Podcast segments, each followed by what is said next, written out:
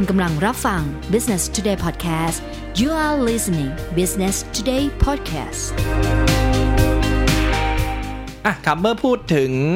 5G แล้วอีกหนึ่งอันที่เราจะต้องมาพูดถึงก็คือ การนำ 5G ไปใช้ในชีวิตจริง ซึ่งหนึ่งสิ่งที่ 5G รวมถึงความเร็วอินเทอร์เน็ตที่สูงขึ้นเนี่ย มันจะส่งผลทำให้เกิดนวัตกรรมรวมถึงเทคโนโลยีใหม่ ๆ ได้หลายอย่าง หนึ่งในนั้นก็คือการแพทย์ทางไกลครับ ซึ่งอันนี้เนี่ยเริ่มมีการพูดถึงเมื่ออปี 2 ปีที่ผ่านมาแล้ว แต่ว่าใน ยุคที่เรากำลังจะมี 5G เนี่ยมันเริ่มเห็นเป็นรูปธรรมมากขึ้น แล้วก็มีภาคส่วนไม่ว่าจะเป็นภาคโทรคมนาคม รวมถึงภาคเทคโนโลยีเองก็ตามเนี่ยพยายามเข้ามามีส่วนในจุดนี้นะครับ ซึ่งก่อนหน้านี้ครับผมก็ทางด้านของคุณแสบได้มีโอกาสไปดูการเรียนรู้ทางไกลเกี่ยวกับ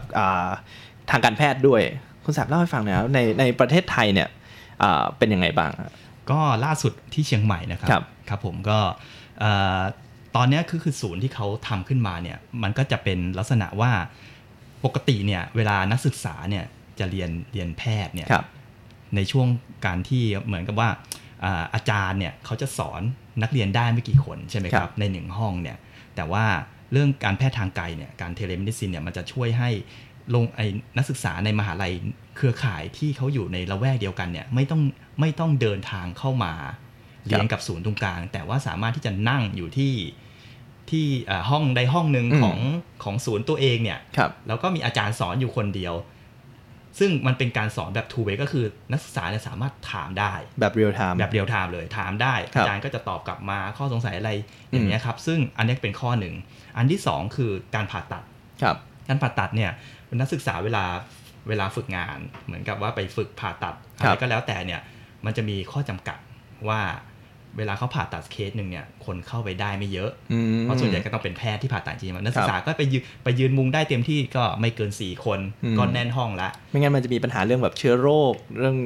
เชื้อปนเปื้อนต่างๆด้วยถ้าไปเยอะไปเหมือนกับขวางทางเขาด้วยลมประมาณนั้นนะฮะแล้วก็กลายเป็นว่าทุกคนก็คือต้องใช้สายตาจ้องเข้าไปที่แผลผ่าตัดซึ่งปัจจุบันเนี่ยเขาเทคโนโลยีมันก็ผ่าตัดมันก็ไม่ต้องเปิดแผลมาก แต่เป็นการส่องกล้องเข้าไปแล้วก็ดูใช่ไหมครับครับทีเนี้ยตัว telemedicine เนี่ยมันก็จะเข้ามาช่วย ว่า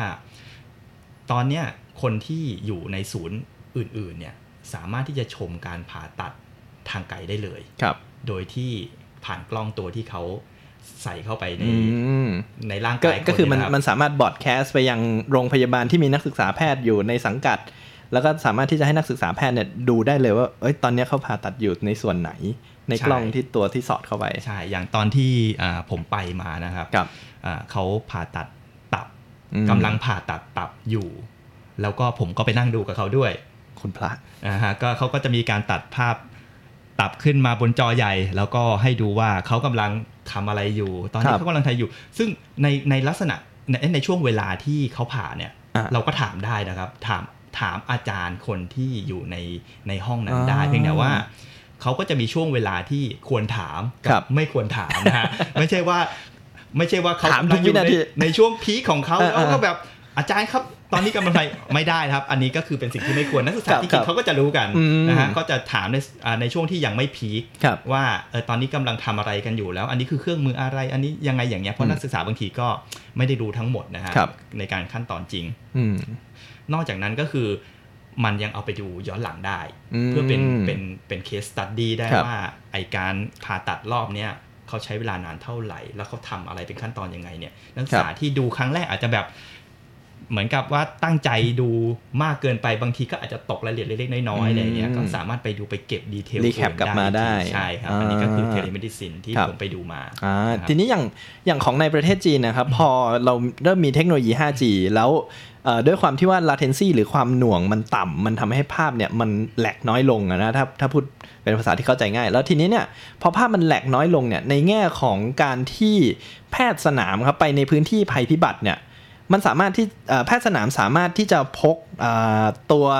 แท็บเล็ตขนาดสักประมาณใกล้เคียงกับ iPad นะประมาณสัก 15 นิ้วอาจจะประมาณนั้น แล้วก็สามารถที่จะเข้าไปยังพื้นที่เกิดเหตุเพื่อที่จะนำไอ้เจ้าตัวแท็บเล็ตอันนี้ที่ใส่ซิมการ์ดของ 5G เนี่ย เข้าไปเหมือนกับอัลตราซาวของผู้ป่วยได้เลย ทีนี้ด้วยความที่ว่าแพทย์สนามเนี่ยนะครับแพทย์แพทย์เขาจะมีหลายประเภทนะครับแล้วแพทย์สนามเนี่ยบางครั้งถ้าหากเป็นเรื่องที่มันสเปซิฟิกหรือเฉพาะเจาะจงลงไปในการรักษาบางประเภทเนี่ยเขาก็จำเป็นที่จะต้องอาศัยความรู้ของผู้เชี่ยวชาญนะอย่างหมอกระดูกหรือแม้กระทั่งหมอที่เป็นดูแลกล้ามเนื้อหรืออะไรแบบนี้นะฮะเพราะฉะนั้นเนี่ย ถ้าหากสมมุติเขาสามารถเข้าไปในพื้นที่แล้วสามารถส่งภาพออกมาแบบเรียลไทม์ไปยังหมอที่อยู่ในโรงพยาบาลเนี่ยเขาก็สามารถรู้ได้ว่าเขาควรจะทรีตยังไง ก็คือเขาควรจะพยายามทำให้ผู้ป่วยเนี่ยอยู่ในท่าไหนนะครับ ซึ่ง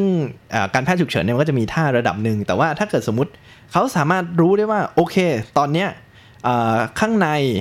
ข้างในตัวอวัยวะด้านในของผู้ป่วยเนี่ยมีปัญหาอะไรหรือเปล่าเนี่ยก็จะสามารถที่จะแก้ไขได้อย่างถูกวิธี หรือแม้กระทั่งที่จะสามารถมอนิเตอร์ส่งกลับไปส่งกลับไปจากแพทย์ในโรงพยาบาลเนี่ยส่งกลับไปที่สนามเพื่อที่จะทดลองเพื่อที่จะรักษาได้อย่างถูกวิธีนะครับขณะเดียวกันมันก็จะมีคือด้วยความที่ว่า 5G เนี่ยมัน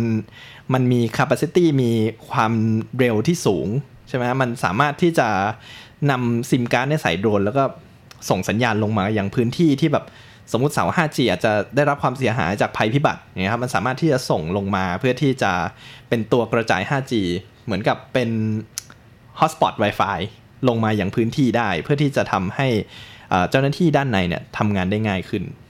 อันนี้ก็เป็นส่วนส่วนหนึ่งที่ 5G จะเข้ามามีผลนะขณะเดียวกันการแพทย์ทางไกลเนี่ยมันก็จะทำให้โรงพยาบาลที่ มีความเฉพาะทางมากยิ่งขึ้นเนี่ยสามารถที่จะทำงานลงไปแบบสเปซิฟิกและที่ไหนก็ได้ สมมติหมอเก่งๆเนี่ยอาจจะอยู่ดูไบแต่ว่าคนไข้อยู่ญี่ปุ่น ก็สามารถที่จะมอนิเตอร์กลับมาช่วงแรกๆเนี่ยจะเป็นเรื่องของวิดีโอแล้วก็ให้คำแนะนำก็คือเหมือน video call ให้คำแนะนำหมอที่อาจจะอยู่ที่ญี่ปุ่นจากดูไบแต่ว่าในอนาคตก็อาจจะก้าวไปถึงเรื่องของหุ่นยนต์ที่หมอที่อยู่ดูไบเนี่ยสามารถที่จะผ่าตัดคนไข้ที่อยู่ญี่ปุ่นได้ นะครับ แล้วก็เรื่องของการเรียนรู้เนี่ยมันก็มีตัวตัวโชว์เคสก่อนหน้านี้ในในประเทศไทยนะครับ เป็นแว่น VR ก็คือเป็นแว่นที่ใส่ปุ๊บเนี่ยเราจะมองเห็นเป็นแว่น AR เขาเป็นใส่ปุ๊บเนี่ยมันก็จะมี 3D ขึ้นมาสะท้อนใส่กระจกเข้าแว่นเราเนี่ย ตรงนี้เนี่ยมันสามารถที่จะต่อยอดไปเหมือนกับมีตัวสแกนอยู่ในห้องผ่าตัด แล้วก็สามารถที่จะผุดขึ้นมาเป็นตัวโฮโลแกรมสามมิติได้ มันก็จะดูไซไฟเพิ่มมากยิ่งขึ้น แต่ก็อาจจะใช้เวลาสักระยะหนึ่งถึงจะใช้งานจริงในแง่ของอ commercial use หรือใช้งานในโรงพยาบาลทั่วไปได้อันนั้นก็เป็นเรื่องของอนาคตนะแต่ที่จริง ๆ แล้วตัวที่มีแล้ว มันจะมีอยู่ตัวหนึ่งครับ เรื่องการปรึกษาแพทย์ทางไกล อันนี้อันนี้จะเป็นปัญหาแล้วก็จริงๆเกิดขึ้นแล้วคือ เราคุณตาเคยไปโรงพยาบาลรัฐไหมบ้างไหมครับโอ้คนเยอะมากฮะนั่นแหละครับผมจริง ๆ ตัว telemedicine เนี่ยมันจะเข้ามาช่วยให้คนเนี่ยไม่ต้องเดินทางไม่ต้องเดินทางมาโรงพยาบาลจริง ๆ แล้วในกรุงเทพอาจจะไม่ค่อยไม่ค่อยไม่ค่อยกระทบกับเรื่องพวกนี้เพราะว่ากรุงเทพโรงพยาบาลเยอะมาก แต่ในต่างจังหวัดบางคนที่ไม่ได้อยู่อำเภอเมืองเนี่ย แล้วเขาจะต้องนั่งรถมาสองชั่วโมง เพื่อมาตรวจกับหมอเจ็ดนาทีแล้วก็รับยาอีกเจ็ดนาทีแล้วก็กลับบ้านไปอีกสองชั่วโมง ซึ่งมันก็เป็นปัญหาใช่ไหมครับตัว อย่างหนึ่งอะที่ telemedicine จะเข้ามาช่วยก็คือว่า คนที่อยู่ในพื้นที่ห่างไกลเนี่ยเขาก็สามารถที่จะ video call เข้ามาหาแพทย์ได้ อืม เพราะฉะนั้นคือมันมันมีอันนึงที่เป็นในส่วนของบริษัทสตาร์ทอัพที่เขาทำเรื่องเกี่ยวกับ